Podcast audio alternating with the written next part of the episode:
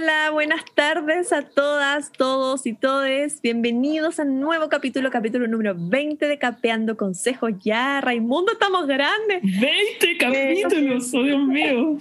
20 capítulos ya y este capítulo otra vez es de infarto. Usted dirá, la Meli siempre dice este es un capítulo de infarto, pero este realmente es de infarto. Pero es que lo es, lo es, gente, lo es. Muy emocionada porque además tenemos invitado y es un invitado que yo conozco y que le tengo mucho aprecio y que tenemos algo de historia. Entonces yo estoy eh, chocha, chocha de que esté aquí con nosotros. No, Voy a presentárselos ahora, pero antes, antes de decirles de qué se va a tratar este capítulo y, de presentarles a nuestro súper increíble, mega magnífico invitado, vamos a saludar a Raimundo. ¿Cómo estás, Raimundo? Hola, hola, hola a todos y a todas, a todos. Eh, estoy muy bien, gracias, muy contento el día de hoy, con una energía muy bacán el día de hoy. Y bueno, eh, feliz de, nuestro vigésimo capítulo y con tan buena compañía en este caso. Así que yo creo que te voy a dejar a ti. Eh, amiga, tú siempre traes, eh, tú hablas de invitados, yo creo que tú eres la persona de, la, de los invitados, porque siempre son increíbles y cada vez se superan mutuamente. Y, y, bueno, por favor, introduce a, nuestro invitado, por favor. Es que Meli tiene buenos contactos. Absolutamente. Una, una mujer de mundo, pues, Meli. De mundo. Nunca falla. No, por supuesto. Ya, le voy a contar que nuestro invitado se llama Romy y a él yo lo conocí hace hartos años atrás ya, pues no vamos a decir cuánto, porque para qué. Cuando yo era joven aún. y estaba en mi época universitaria, qué sé yo, yo participé entre tantas cosas que hace una en un colectivo político de izquierda y ahí lo conocí. Eh, y nada, pues voy a dejar que él mismo se presente, ¿ah? pero estoy diciendo como el contexto donde nos conocimos, qué sé yo, eso ya fue hace harto rato ya y, y él ha participado de, de, instancias mucho más enriquecedoras dentro de la universidad también, como no solo en este colectivo político, sino que además siempre fue como apegado a la educación y participaba también en un proyecto bastante como interesante y, y bonito, ¿por qué no decirlo? No me gusta decir bonito, pero igual es un proyecto lindo, que era nivelación de estudios en la universidad, pero voy a dejarlo a él mejor que nos cuente más. Bienvenido, Romy. Ahora sí que Hola, Romy. introducción que te hicimos, oye. Hola, hola a todas, a todos, a todes. Eh, bueno, primero agradecer mucho la invitación, sobre todo cuando es una invitación a hablar de educación, que es lo que me apasiona, lo que amo profundamente y también desde una perspectiva que, que, se valora mucho lo que es la experiencia de UNE, porque siento que muchas veces cuando hablamos de educación hablamos desde la teoría, desde la academia, y, y, yo siento que es muy importante hablar desde la vivencia, desde la experiencia y también, ¿por qué no decirlo? También desde el afecto que, que uno va cultivando también en, esta, en este arte que, o en esta pasión también, que como le dice la, la Gabriela, ¿no? la pasión por enseñar. Entonces, nada, me siento feliz de, que me hayan invitado y, y, genial de poder transmitir un poco de esta, de esta pasión. Gracias a ti por venir y querer conversar con nosotros.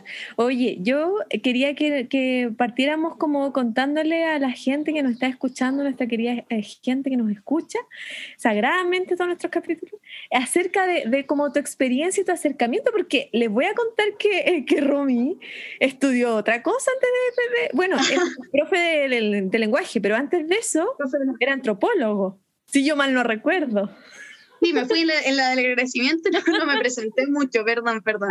Sí, yo soy Romy, eh, yo soy antropólogo social, esa es la, la primera carrera que, que, saqué, y fue en un contexto bien, bien complejo, o sea, bueno, no más complejo que actualmente, pero, pero sí de, de mucho, mucha efervescencia y movimiento educativo. Yo empecé a estudiar antropología el año 2010 vengo de una, de una familia de profes también y ahí quizás contar un poquito una experiencia previa a cómo se escoge esa carrera. Que, bueno, adelante, adelante. Eh, sí, que me, me, pasó mucho que yo soy una, una amante en verdad de, de la educación, de, del proceso de enseñanza y aprendizaje que, que, que, yo creo que a veces se ve como educación, como que uno quiere ser profe, que es, que es solo enseñar y para mí la, la, pedagogía en sí mismo es un proceso, es un proceso en que uno va enseñando y va aprendiendo mucho. Yo creo que, que en eso de, de, aprender, yo soy un apasionado también ahí de, del aprendizaje, de ir aprendiendo cositas nuevas. Y, y nada, como también un poco por, por esa forma de, no sé, de, de los gustos de la vida, eh, me fue también bien como en términos de, de, la PSU, pues me gustaba mucho aprender, entonces también pude dar bien esa, esas pruebas Y, y, nada, pues cuando dije quiero estudiar, antes estaba como entre literatura para ser profe de lenguaje o arte para ser profe de arte. Y nada, como les decía, un poco de familia de, de profes, inmediatamente fue, no, te fue bien en la PSU, no vas a estudiar pedagogía como un estigma ahí, como si es que uno le va bien o, si tiene mayor puntaje, es como, como si la pedagogía fuera algo menor. Y, y, bueno, ahí yo también buscando, buscando carreras, vi que antropología social yo iba a aprender de, muchas cosas, salía sociología, arqueología, filosofía, psicología, sociología, o sea, como muchas guías.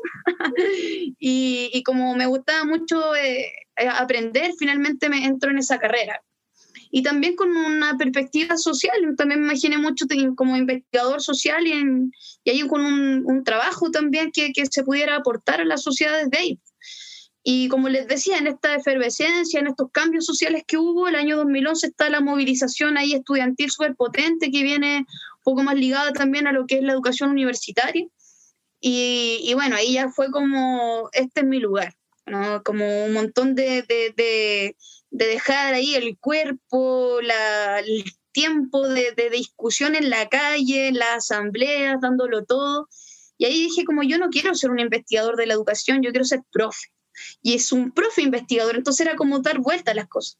Pero ahí ya por un compromiso familiar y también porque, eh, como les decía, me gustaba también la, la, carrera, ir aprendiendo cosas, ir investigando, dije ya, bueno, voy a terminar esta carrera, pero yo sigo, sí o sí, educación y un poco también ahí ligado, ligando siempre este amor a, a la educación, también a todos los cursos formativos que, que eran optativos.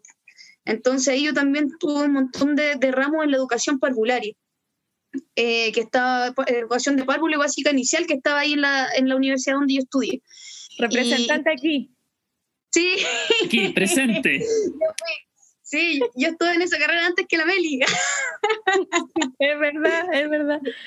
Y ahí es potente también porque ahí empieza uno a ver que cómo es la formación de, en, en, educación y esa carrera tuvo una serie de disputas de parte de las estudiantes, la mayoría eran mujeres, eh, para hacer que la, efectivamente esa carrera fuera mejor, que hubiese más versatilidad de cursos, que, que tuviera un valor dentro de la Universidad de la Pedagogía. Yo creo que Sí. Es un poco lo, lo, que contaba de que mi familia no me dijeron como no, porque cómo vas a ser tu profe. Eso lo sigues viviendo dentro de la universidad y siento que es un problema radical y me emociona decirlo porque creo que es un problema hasta el día de hoy de que las formaciones en educación son sumamente precarias. Ese estigma que hay hacia los estudiantes que vamos a, a pedagogía sigue existiendo hasta el día de hoy como que vamos porque no hay otras opciones. Y yo creo que eso es, es lamentable porque eh, es, es, la formación docente, o sea, algo fundamental. Entonces ahí la, las chicas también, aparte de estar movilizadas en la calle, estábamos movilizados dentro de las facultades tratando de que nuestras formaciones fueran mucho más completas. Y ahí yo me uno mucho a la lucha también ahí de las compañeras de educación parvularia y básica inicial, también por esto, ¿no? Como a valorar la pedagogía dentro de una universidad que tenía casi que las pedagogías escondidas porque la Universidad de Chile hace mucho tiempo que, ah, dije la universidad, no pero importa, está bien, está bien. No importa.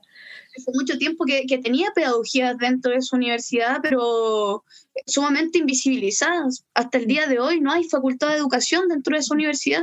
Entonces creo que, que, que claro, todo esto fue aumentando mis ganas de trabajar directamente como profesor y además de hacer la lucha, dar la lucha por la formación de los profes.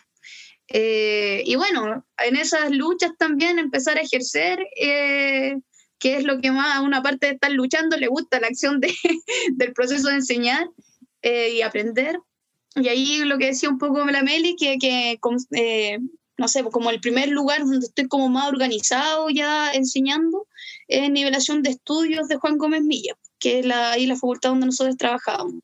Y con cuestiones súper potentes que tiene que ver con la, la, nivelación de estudios, que es Personas que estuvieron, no sé, 30, 40 años sin estudiar, retoman su estudio. Y eso es un, un, un tema biográfico para el adulto eh, súper conmovedor, conmovedor súper potente. Sí. Y de ahí quizás también hablar un poco de, de, de, de esa experiencia y, y, para que un poco eh, entender, o sea, qué cosas se mueven yo tenía estudiantes que en, en, momentos así, yo soy profe de lenguaje, entonces siempre tenemos momentos de, de creación, a veces narrativa, etc.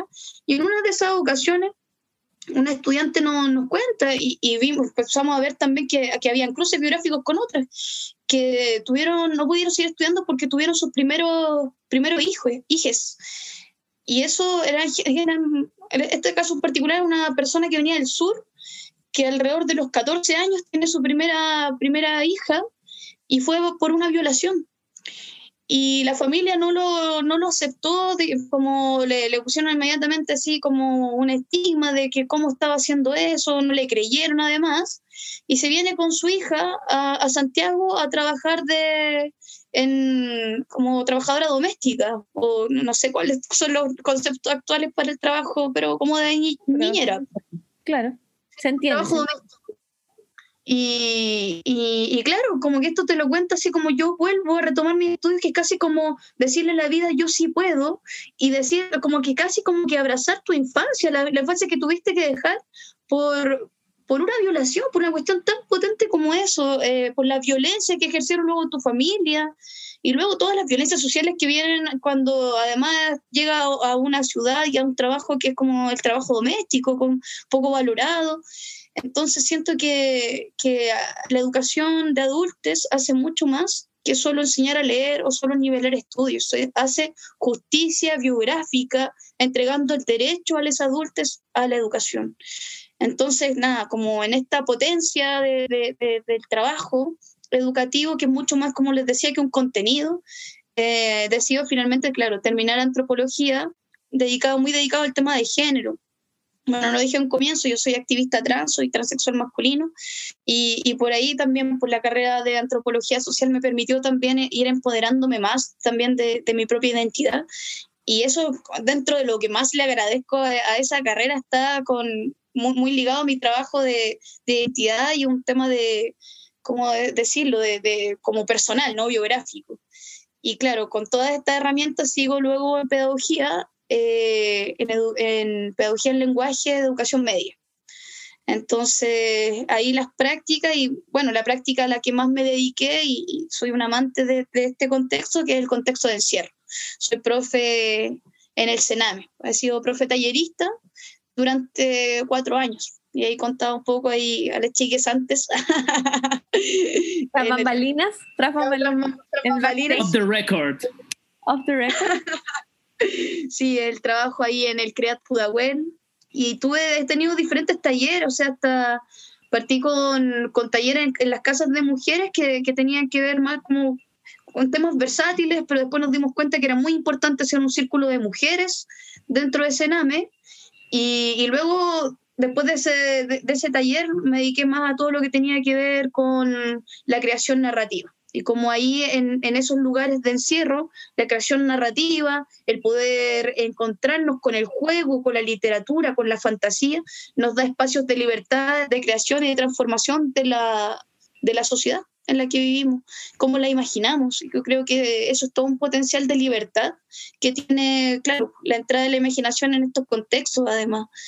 Eh, y bueno, como que por ahí se fueron, se han delineado un poco la, las líneas. Actualmente eh, trabajo también en la asociación CREA.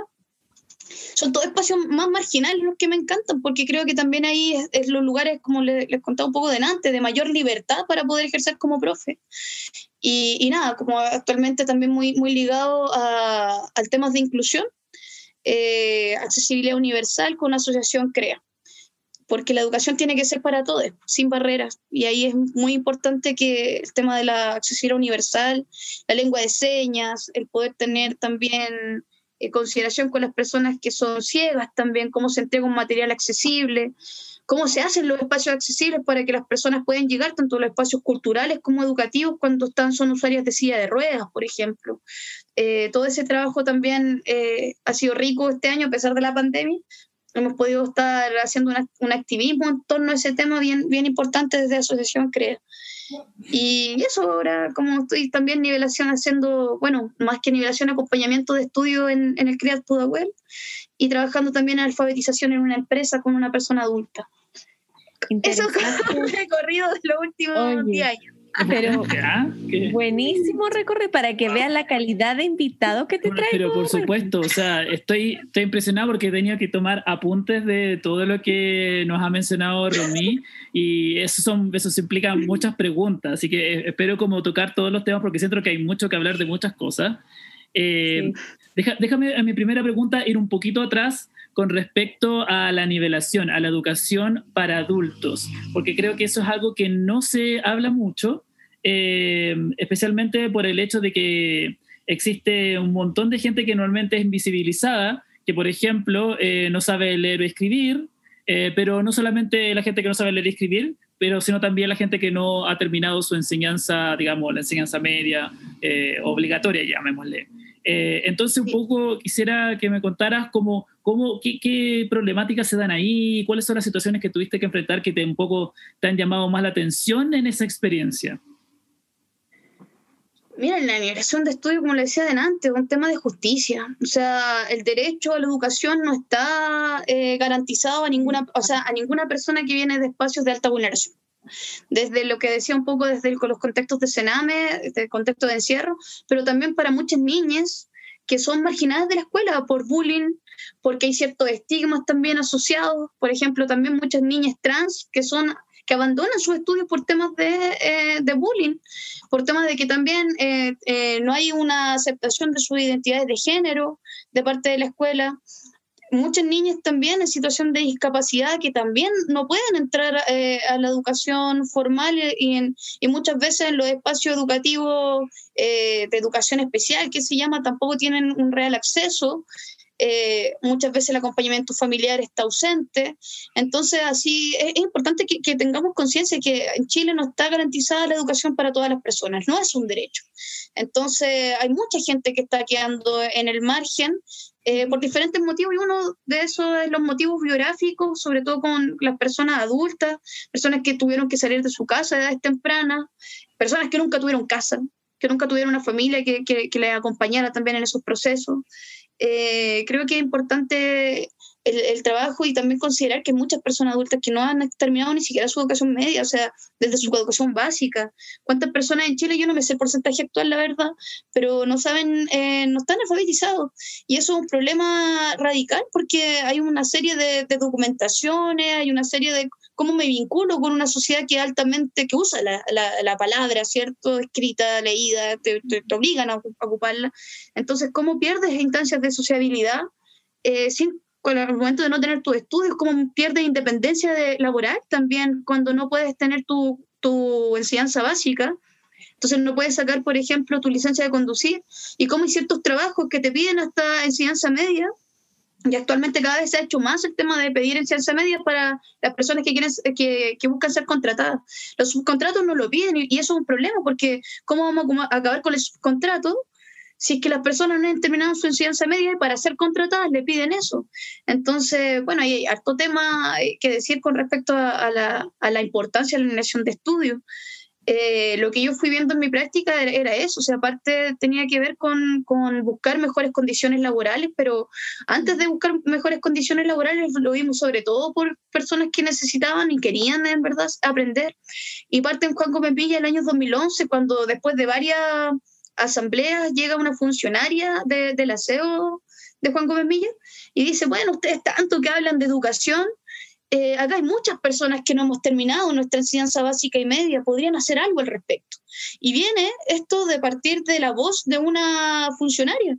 Y ahí es cuando eh, un académico, en ese caso era Rodrigo Cornejo, junto, con, Personas, sí, junto con personas de, de, ah, educación parvular y básica inicial, y de psicología educacional también. Y de psicología, y de psicología educacional.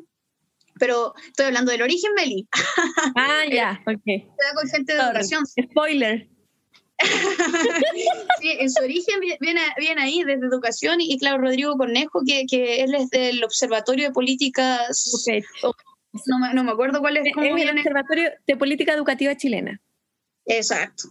Con, con, él parte en el año 2011, nivelación de estudio, yo me integro en el año 2012, como persona que venía de otra carrera, además de antropología, y, aquí también nuevamente existen ciertos rechazos, porque a veces eh, la pedagogía se ve como, como algo bien, bien cerrado en el fondo, porque también como está siendo tan vulnerada, eh, tan como ninguneada, lo vamos a decir con esa palabra ninguneada, que claro, se genera cierta resistencia a la entrada educativa de otras profesiones. Eh, pasó mucho en el colegio también que sacaban a profesores de matemáticas para que llegaran ingenieros a hacer clase. Y eso se dieron cuenta con el tiempo de que no iba bien porque una cosa es tener los contenidos, otra cosa es saber explicarlo y poder llevar un proceso de enseñanza y de aprendizaje en el colegio. Entonces, bueno, por ahí la entrada a nivelación de estudios fue un poco densa, pero ahí nos fuimos acomodando fuimos trabajándolo también desde la, también a veces pasa mucho que otras carreras llegan súper déspota a decir yo hago las cosas mejor, yo lo sé mejor porque yo tengo todo este currículum académico y, y no, pues la relación de la pedagogía debe ser con, de la pedagogía con otras ciencias debe ser sumamente horizontal. Si quienes también tienen las herramientas pedagógicas son los profes y quienes tienen herramientas más investigativas, etcétera, que pueden, no sé, tener su super magíster y todo, son otras personas a veces eh, y que ahí se puede dar un diálogo bien fraternal y, y, no, no ponderar uno por sobre otro. Ya me fui, me fui en, en, otra, en otra línea, pero que, que, un poco marca este inicio de nivelación de estudios que solamente estaba, se estaba permitiendo que entraran personas que vinieran directamente de educación. Y ahí en nivelación de estudios fue muy marcado por eso, o sea, como que querían solo gente que viniera de educación.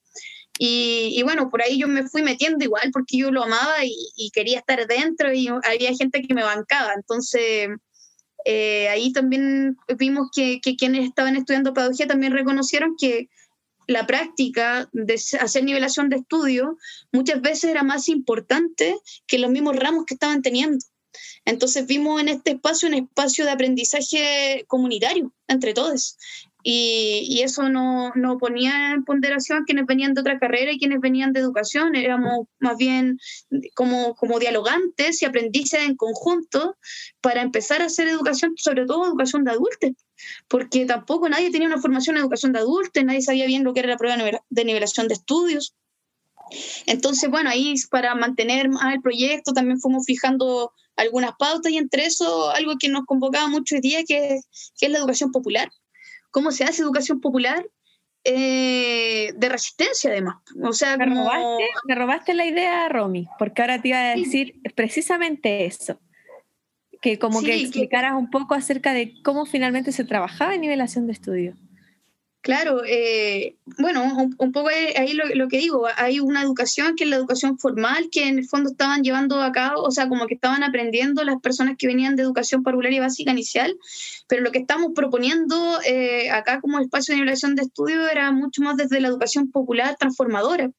Y entonces hay ciertas herramientas que tenían que ver más con ir aprendiendo de la práctica misma y era una educación de resistencia porque un poco lo que decía adelante, hay un trabajo biográfico que hacer que nos está apelando justamente a, un contenido específico que tengo que pasar en lenguaje, tengo que pasar en matemáticas, estamos apelando aquí, hay una serie de emociones, de vivencias, de, de, formas de hacer pedagogía que ahí nos pusimos en, en crisis, ¿no?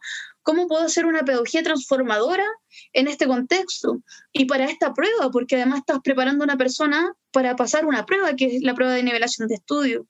Y ahí nuevamente nos encontramos con que el primer año nos va re bien porque la prueba de nivelación de estudio tenía pocos contenidos, entonces nos daba mucha chance de flexibilidad para empezar a dialogar sobre no un contenido en específico, sino también de nuestra sociedad, de cómo nos sentimos, de género también mucho, de la experiencia laboral en la universidad. Eh, a tal punto vienen esta, o no nos fue bien en estas conversaciones y este empoderamiento, que las, la, la mayor parte de las funcionarias que teníamos con nosotros en evaluación de estudio en un comienzo eh, eran subcontratos y de repente dijeron como basta de subcontrato, nosotras vamos por el, no, queremos seguir siendo subcontratadas, merecemos, ¿cierto?, eh, ser contratadas por la universidad después de todos los años que hemos estado acá y un poco yo siento que nivelación de estudio permitió eso, o sea, que las chicas luego estuvieran escribiendo sus lienzos, haciendo sus demandas, todo eso uno ve como como ese respiro de profe, de decir como, oh, esto, por esto yo hago educación. No lo hago para que pase nivelación de estudio, yo hago porque efectivamente las personas se van empoderando, van encontrando también un lugar de amor propio, de resistencia ante un sistema sumamente discriminador, marginalizantes, ¿cierto? Violentos, y van teniendo herramientas para poder defenderse, para poder organizarse. Yo creo que nivelación de estudios trae mucho eso en, su origen, y luego pudimos ver esos resultados maravillosos.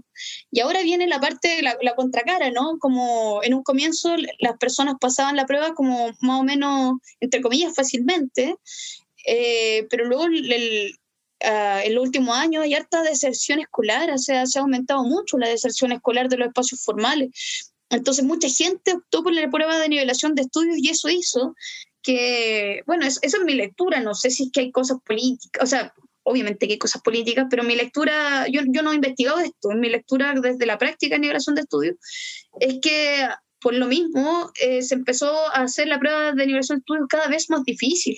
O sea, la última, los últimos contenidos que es de prueba de nivelación de estudios es para personas que, no sé, dejaron de estudiar ayer y quieren hacer la prueba de nivelación de estudios a fin de año, pero, pero no para una persona que lleva 30 o 40 años sin estudiar. Entonces, casi una PSU, ¿no? O sea, una, casi una PSU. Complejo. O, sea, o sea, claro, la PSU tiene aún, aún, un, un, aún más elevado, imagínate. No, claro. Pero, pero, a nivel de contenido... Tratar, de cómo, de bien, bien enfocado en los contenidos, me refiero. Sí, completamente. O sea, es una prueba estandarizada, mm. que no está pensando en la educación de adultos, está pensando directamente en niñas que, que, dejaron la escuela y que ese mismo año quieren hacer niveles subestudios, pero no está pensado en la educación de adultos. Entonces, e, eso hizo muy, muy complejo en el fondo el, también la continuación y ahí hubo una serie de transformaciones de nivelación de estudios pero que se fueron dando ya cuando yo también iba de salida. Cuando yo empecé a estudiar pedagogía ya yo en un momento estuve en antropología social, en la, tesis, en literatura, porque había resistencia, como digo, hay una resistencia fuerte de parte de la, a veces de, los departamentos de educación a que entre gente que viene de otras carreras. Y eso me pasó muy, muy directamente. O sea, yo venía de antropología y me, me cerraron las puertas de inmediato. Así como tú vienes de antropología, no tienes nada que hacer en educación media de lenguaje. Y ahí después de harta lucha de, de, decir como yo amo esto, yo lo amo, yo quiero entrar y no tengo plata para pagar cinco años más, fue como ya te vamos a convalidar parte, va a hacer 17 cursos en literatura y va a hacer el año y medio de pedagogía. Entonces yo estudié como alrededor de tres años más para poder ser profe de lenguaje. Oye, eh, eh, Romy, claro, en eso que habían tantas carreras de por medio tuve que dejar nivelación. Perdón, Meli, sí. Una pregunta, es que, ¿por qué ¿a qué crees tú que se debe esta como tanta resistencia desde lo pedagógico hacia una apertura hacia otras personas que vienen de otra carrera y que quieran ejercer pedagogía? ¿A qué lo atribuyes? Yo creo que, sí, yo creo que tiene que ver con la forma de hacer academia actualmente, donde más que buscar la interdisciplinaridad, lo que están buscando es poner márgenes, márgenes. Esto es lo que hace un antropólogo, esto es lo que hace un sociólogo, esto es lo que hace sociología y antropología. Eh, y desde la educación yo creo que tiene mucho que ver con, la poca valoración que hay de la educación. Entonces, claro, pues necesita, necesitáis como mantener un, margen. Por ejemplo, lo que pasaba en la escuela, el ejemplo que daba antes, como cómo pueden ingenieros venir a hacer clases de matemática y profes de matemática que estudiaron cinco años, ¿cierto? O más a veces, ¿no? Eh, una, una pedagogía en el área son desvalorados. Yo creo que tiene que ver mucho como con eso, con el estigma que, que, se tiene y cómo, claro, si hay un estigma se generan ciertas resistencias dentro.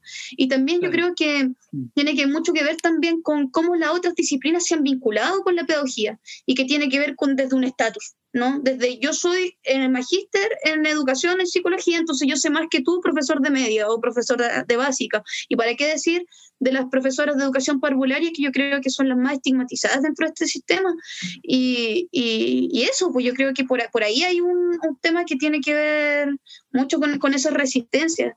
Y, y, no sé, siento yo como a partir de, de mi experiencia, un poco como lo, lo fui viviendo. Pero creo que, que, efectivamente tiene que haber una resistencia en otras carreras, sobre todo si quieren de esa manera a vincularse con la pedagogía. Y, y bueno, eso, pero claro, quienes no nos queremos vincular desde ahí, quienes queremos ser profes, quienes respetamos, amamos la pedagogía, eh, eh, claro, quizás hacer mejor los filtros al momento de, ir poniéndonos barreras. O no, o no ponernos barreras y de verdad respetarnos, cada, cada uno en su disciplina, sin tener esos estatus que a veces se tienen. Romy, Tú me has comentado dentro de, cuando presentaste más o menos cómo ha sido tu trayectoria, de que, has que estás trabajando muy de cerca y has vivido muy de cerca el tema de los contextos de encierro, ¿no? Entonces, eh, me gustaría que detallaras como, como elementos de esa experiencia que quizás tú crees que a lo mejor eh, es importante que se sepan para aquellos que estamos mucho más de lleno en la educación tradicional. Eh, un poco quizás aproveche esta oportunidad para aquellos que nos están escuchando, que normalmente provienen de ese lado más tradicional, un poco que les cuente lo que tú has visto, lo que has vivido, digamos, con, con, toda, esa, con toda la gente. Bueno, lo que decía un poco al, comienzo con el tema de que muchas veces el derecho a la educación no está garantizado, eh, el derecho a la educación dentro del contexto de encierro no está garantizado de partida. Y, bueno, un poco la, hay una profesora de, la Universidad de Chile también, que es la Marcela Gaete, junto con Marisol Ramírez, que están en un contexto, eh, que están como en una, en una red que se llama la Red de Pedagogía en Contexto de Encierro. Y ellas eh, son las profesoras de una práctica eh, educativa, o sea, pedagógica, que se da en el Departamento de Educación donde yo estudié Pedagogía en Lenguaje que es la, práctica en contexto de encierro, donde eh, se permitía que quienes estábamos estudiando tuviéramos una, o hiciéramos talleres dentro de Sename. Entonces que yo parto ahí un poco, como trabajando en talleres dentro de Sename con, con en, esta práctica. Y lo que vemos dentro es que efectivamente no hay escuela dentro de Sename, en el, en el CRED donde nosotros trabajamos, trabajábamos al menos, eh, porque estaba muy... Eh, en el fondo como puesto dentro de la institución de que las niñas tenían que salir a la escuela externa, o sea, a la escuela formal. Pero lo que fuimos dándonos cuenta es que en la escuela formal no estaban las herramientas de trabajo para, para, como para niñas que venían de este contexto, porque es pensar que vienen de un contexto de sobrevivencia, de partida. No, ni que son buenos ni que son malos, no, no estoy hablando de eso, es contexto de sobrevivencia. Entonces eso implica que, por ejemplo, eh, si alguien te, te, te, dice algo sobre, no sé, un, un, garabato, en un contexto de sobrevivencia tú no podías aguantar un garabato, porque eso implica que si yo aguanto eso, después me va a tocar aguantar otras cosas más. Y en un contexto donde la violencia está muy, muy ahí, muy, muy emergente, sobre todo en, en los CREAT, que, que gracias, gracias, un poco a, todo el movimiento que ha habido en cuanto a Sename ha cambiado un poco, pero hasta hace un tiempo atrás eran sitios donde estaban sobrepoblados. Eh, no sé si hablar de sobrepoblación, pero había muchos niños en espacios sumamente reducidos, entonces obviamente que los conflictos son, son conflictos importantes y hay un estrés además corporal importante. Eh, y claro, pues salían a la escuela externa y y como su, su trato era desde de la sobrevivencia, si es que a un niño le decía otra cosa, bueno, se defendían, ¿no? Entonces, son ciertas dinámicas que la escuela formal no, no es capaz de mediar, no tiene las herramientas para eso. Y no solamente para el trabajo con niñas de Sename, o sea, no tiene, y con algunos, ojo, no, no quiero tampoco como hacer un estigma aquí que, que es innecesario, eh, tampoco tiene el trabajo para, para, estar con personas, por ejemplo, eh, en situación de discapacidad. O sea, la escuela formal no está capacitada para trabajar con el mundo de la vida. Eso es lo que yo, yo pienso en sí, con, con, con, las diversidades, como piensa, piensa homogéneamente. Eh, hay una serie de, de herramientas que no posee. Entonces, claro, nos pasaba con las niñas que venían del de, de Sename, que terminaban el primer mes, segundo mes expulsados de la escuela formal. Eh, o inmediatamente ya se iban para la casa con anotaciones y, claro, pues no, no terminaban su estudio. Y ahí el proyecto se hizo más potente porque era darle un espacio educativo al niño. Eh, y ahí, ahí partimos, o sea, como un, poco, e, esa es la importancia del trabajo ahí, que no está, no está garantizada la educación y yo creo que no es que no esté garantizada de, que haya que, tener sí o sí una escuela dentro de los CREAT, sino que la escuela formal no permite que entren personas que vengan de este tipo de contextos. Eh, eso, eh, o sea, no sé, ahí hay hartos diálogos que hacer. También sería importante que si es que la escuela formal no está preparada, sí o sí se, se garantice la educación dentro de los CREAT. Y la forma que yo he visto que, que, se ha buscado garantizar es la prueba de nivelación de estudios, que ya les decía todos los, los problemas que trae. Entonces es re complejo porque nuestro sistema educativo no está dando en el fondo cabida a los contextos de marginación y es más, vuelvo a vulnerarles. Eh, y un poco, bueno, como que busca tirarlo más para abajo incluso, como que... Todo el tiempo, busca cerrarla. claro. Ya están en contexto de, alta vulneración, el sistema educativo vuelve a cerrar las puertas, o sea, como un aliado más dentro de eso. Eh, y, eso hace que, finalmente el trabajo que se esté dando dentro del Sename sea un trabajo de resistencia, y esa resistencia la he visto de parte de este proyecto, también conozco a, educadoras de trato directo que son profesoras, que también están buscando eh, en, en, esa, en, ese, en ese rol generar espacios educativos con las niñas, o sea, yo, yo aquí creo que hay una serie de profesionales que están haciendo una resistencia sumamente hermosa, eh, positiva, muy valiente dentro de, de los CREAS, dentro del contexto de Sename, porque muchas veces se dice, no sé, el eslogan, cómo hay que quemar Sename, pero es como, para, Sename tiene niñas adentro no es solo quemar una institución, es las niñas, el trabajo directo con ellas y, creo que por ahí el trabajo que nosotros, bueno, que se hace desde la red eh, de pedagogía en contexto de encierro es muy importante, el trabajo que hacen profesionales dentro de Sename también, que, están en esa resistencia es muy importante. Y el trabajo, y aquí un poco lo, lo que les decía en comienzo, el trabajo que se hace también, que yo le llamo la pedagogía de la grieta dentro de la escuela formal, también es muy importante, porque si bien hay efectivamente un sistema que les niega a las niñas no eh, la entrada eh, o la permanencia dentro de, la escuela, también hay eh, profesionales, hay profes que entienden de qué contexto, en qué contexto estamos trabajando y, hacen la, y, buscan también hacer las cosas de manera diferente para que las niñas efectivamente puedan estar ahí. Y yo creo que eso también tiene que ser muy valorado. Muchas veces es como, no, el sistema es perverso, es malo, pero es como, olvidamos que en el sistema, dentro del sistema hay profes, y hay profes que sí están haciendo ahí un trabajo sumamente importante de resistencia. Eh, eso, un poco respondiendo, no sé. Súper. Eh, me, queda eh, una, una, pregunta más, que quizá un poco hemos sido disco rayado de repente con este tema, pero creo que eh, me, interesa mucho saber cómo ha sido el contexto de, de, la cuarentena, de la pandemia en ese sentido. ¿Cómo lo han ido trabajando? Si puede dar como grandes rasgos cómo ha sido. Ha, ha, sido, digamos, demasiado complejo? ¿Cómo, ¿Cómo ha sido? Bueno, yo eh, hace rato que salí de, la universidad y este año me, hay, gente que, con la que yo trabajé en este proyecto que está ahora trabajando en el CREAT, específicamente en el CREAT Pudahuel. Y ellos me, invitaron a, volver un poco a, a, apoyar en verdad el trabajo porque en este contexto de pandemia muchas niñas tienen que estaban en educación formal, actualmente están en educación virtual y entregando una serie de guías y no están los computadores, no está la tecnología para que efectivamente estén haciendo educación virtual. Y esto eh, eh, me parece muy importante porque esto no solo, eh, decirlo, que esto no solamente pasa en Sename, pasa en los contextos de alta vulneración social, de marginación, la gente no tiene internet, no tiene los computadores, no tiene las tecnologías, entonces se están quedando con una serie de guías. Y si no hay profes o si no hay personas que tengan cierto nivel educativo que puedan acompañar ese guía, lo que estamos haciendo con esta educación eh, en pandemia, ¿no? Es simplemente dejando gente sin educación, a niñas. Y bueno, lo que pasaba acá es que, eh, nada, hay pocos profesionales que efectivamente pueden hacer un, acompañamiento pedagógico eh, para la cantidad de niñas que hay. Entonces yo vuelvo un poco a apoyar directamente el trabajo con guías. Y aquí nuevamente un llamado a la educación formal. Yo siento que eh, muchas de esas guías no tenían, no tenían ningún sentido con respecto al contexto en que estamos viviendo. Y aquí la escuela nuevamente pierde el foco.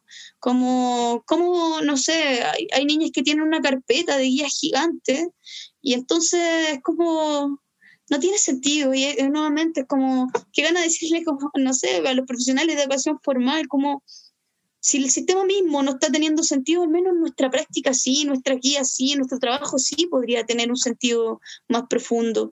Eh, me ha tocado hacer un montón de guías y muchas cosas que no, bueno, que les digo, lo repetí muchas veces, ¿no? Como que no, no tenía ninguna contextualización con respecto a lo que, a lo que pasa actualmente. Entonces son libros de guías que, que las niñas tienen que sí o sí hacer y, finalmente mi trabajo actualmente es hacer guías. Entonces ni siquiera puedo decir que de esa guía yo puedo hacer un trabajo pedagógico porque termina siendo un trabajo sumamente ejecutivo eh, y, y, que es obligatorio ¿no? para que las niñas no pierdan el año. eh, es complejo, es complejo el, el, tema ahí. Yo creo que, que solamente es la, la, la, cara ¿no? de algo mucho más terrible que es la crisis educativa actual. Eh, eso, un poco eh, actualmente. Que, por otra parte siento que ha tenido la potencialidad en, en educación de, de, poder llegar a diferentes lugares que en, yo les contaba un poco del, del trabajo que hacíamos con Asociación, Asociación CREA, que es un trabajo con respecto a la accesibilidad universal. Trabajo ahí. Eh, y no sé, pues parte de, de, mi trabajo este año, por ejemplo, fue acompañar a una persona sorda que hizo una, no sé cuántos videos hicimos, alrededor de 15 videos, cápsulas para enseñar lengua de señas de manera virtual. Eh, creo que, claro, la virtualidad tiene sus potencias, pero, pero a nivel educativo con las niñas, o sea, creo que hay limitaciones sumamente profundas. Eso. Porque la pedagogía es esencialmente vínculo también. Encuentro, completamente. Sí. Entonces, sin esa parte, sin esa emoción, sin eso intangible, difícilmente vamos a lograr un proceso de aprendizaje. Eh, qué claro. interesantes reflexiones nos has dejado. Yo me voy a quedar eh, en este capítulo con el tema de eh, la justicia la justicia educativa, lo dijiste así, ¿cierto? Eh, justicia mm. como mm. social. Eh, porque finalmente es, es, eso. La educación abre puertas, yo creo que lo dije en algún capítulo, no, ya no me acuerdo en cuál, mm. lo dije. Precisamente es importante eh, educar los espacios que no se están educando y otorgarles herramientas, por ejemplo, para analizar las cosas críticamente y que dejen de cometerse injusticias contra esas personas que por falta de conocimientos no pueden o no saben cómo poder reclamar sus derechos. Eh, esa, esa idea a mí me parece muy potente, definitivamente yo me quedo con eso en este capítulo. Eh, ha sido como eh, un capítulo lleno de, como de, de, emociones también, porque de verdad a mí me emociona y me siento muy orgullosa y te lo quiero decir abiertamente, ya te lo dije antes, off the record, pero lo quiero decir ahora, que está grabado, eh, que te admiro muchísimo. Eh, faltan más profes, más profes trabajando en estos contextos, más de estos profes trabajando en, estos contextos. Por supuesto que hay que ver todo el esfuerzo y los maravillosos profes que hay detrás, pero también sabemos que aún falta mucho porque también hay otro tipo de como personas no tan involucradas o no con, que no comparten tanto este rollo, entonces eh, la lucha continúa, como dice por ahí un eslogan, y hay que seguir, pues seguir como eh, masificando esto y seguir sumando gente. Eso creo que es lo importante y es la invitación del día de hoy. No sé, Raimundo, ¿cuál es sí, tu?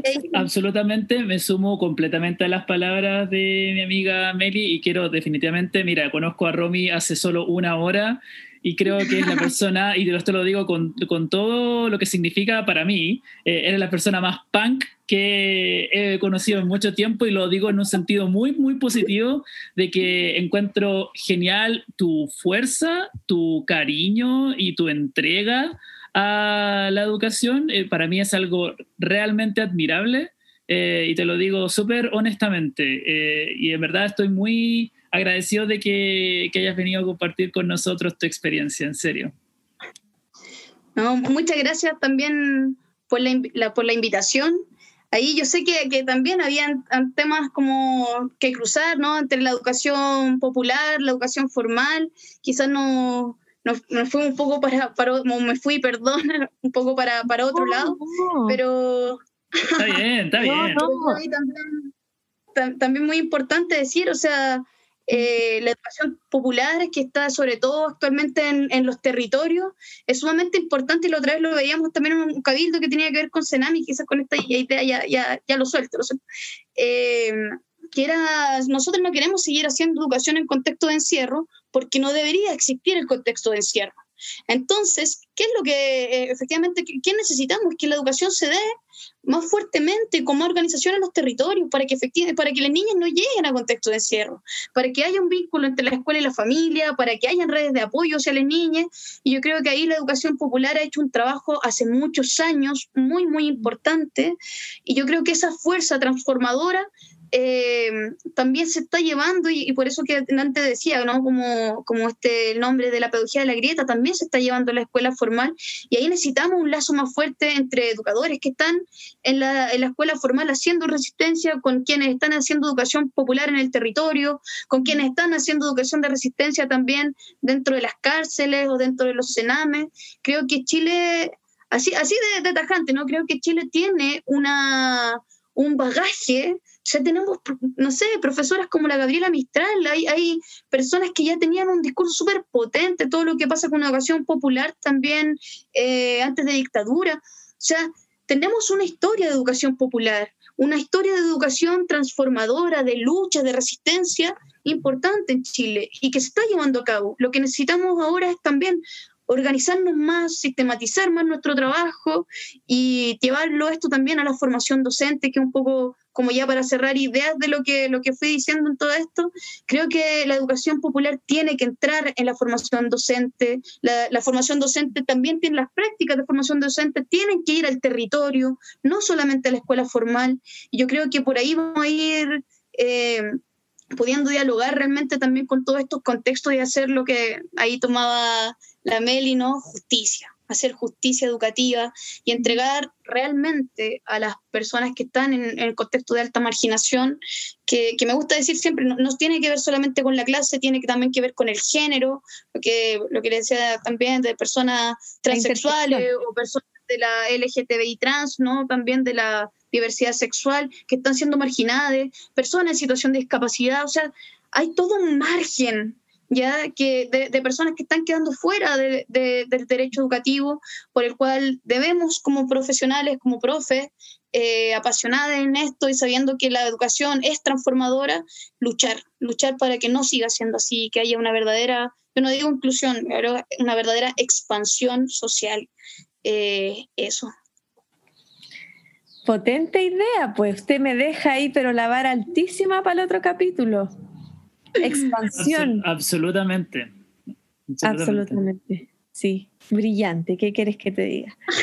Eh, bueno, con este tremendo. Yo les dije que era un capítulo de alto impacto. Yo les y así ha sido, así ha sido. un eh, verdadero puñetazo. Mi cabeza explota. Absolutamente. Eh, yo nada más que, que, agradecer. Yo creo que Romy vamos a tenemos que hacer un segundo capítulo. Absolutamente, sí, no, yo creo que hay mucho, mucho paño que cortar aquí. Sí, sí. Eh, también nos gustaría invitar en live, pero eso... Sí, pero eso lo hablamos off the record, off the record. Ahí nos ponemos de acuerdo. Lo otro que me gustaría, sí, perdón, Meli, lo, otro que me gustaría dejar es, no sé si es que se puede dejar ahí con, cuando escriban todo el contacto, yo feliz. Eso te iba a preguntar, eso te iba a decir, que ahora no se me adelante, pues. Ya, ah, yo quería decir que, si quieren contactar a Romy, eh, pueden escribirle o llamarla a los siguientes contactos. Si Llamarme. Eh, bueno, escribir a rmrodríguezmerino.com y también yo doy el Instagram porque creo que es lo que hace como que la conversación sea inmediatamente más fluida, que es hoy, Romy R. Merino estoy casi seguro. Y cualquier cosa ahí. Lo verifico, lo eh, verifico. Sí. Ahí, lo, lo, vamos a etiquetar, obviamente, cuando subamos la publicación Romy y va a estar la descripción. Romy Merino, así tal cual. Romy Merino, todo junto, sin punto ni guion. No, pero no, hay una R entre medio, segura, segura. Romy, ah, Romy Merino. R Merino. Sí. Eh, pero, pero claro, o sea, todo lo que tenga que ver, bueno, educación en sí mismo, pero también no lo hablamos mucho, eh, pero también habemos muchos profes que somos de la población LGTBI trans, en mi caso como profe trans. Eh, creo que también es importante cuando yo hablo del mundo de la vida, de la expansión, que no solo son las niñas en su diversidad que tienen que ser eh, ahí como en el fondo acompañadas por la escuela, sino que también profesionales LGTBI trans profesionales, eh, profes que vengan, eh, que tengan alguna situación de discapacidad, que estén en la escuela, porque desde nuestra experiencia, desde nuestras vivencias, eh, podemos aportarle al niño y no como un contenido de la que hay que respetar la diversidad, es como lo estamos viviendo. Tenemos cuerpo, tenemos voz, tenemos una identidad, y desde ahí el afecto, desde la pedagogía del afecto, del encuentro, podemos realmente ir creando con las niñas una nueva sociedad. Va a quedar etiquetado tu Instagram en Capeando Consejos y tu correo también en la descripción del, del video, de este capítulo. Perfecto. Perfecto. Así que eso, nada más que te mandamos un abrazo virtual por ahora. Eh, muchos cariños y nada, pues gracias, estamos felices de haberte tenido acá, para nosotros es un honor. Absoluto. Damos por terminado entonces nuestro capítulo número 20. Eh, un abrazo a todos, nos vemos, escuche, difunde y comparta. Chao, chao. Gracias, chao. chao.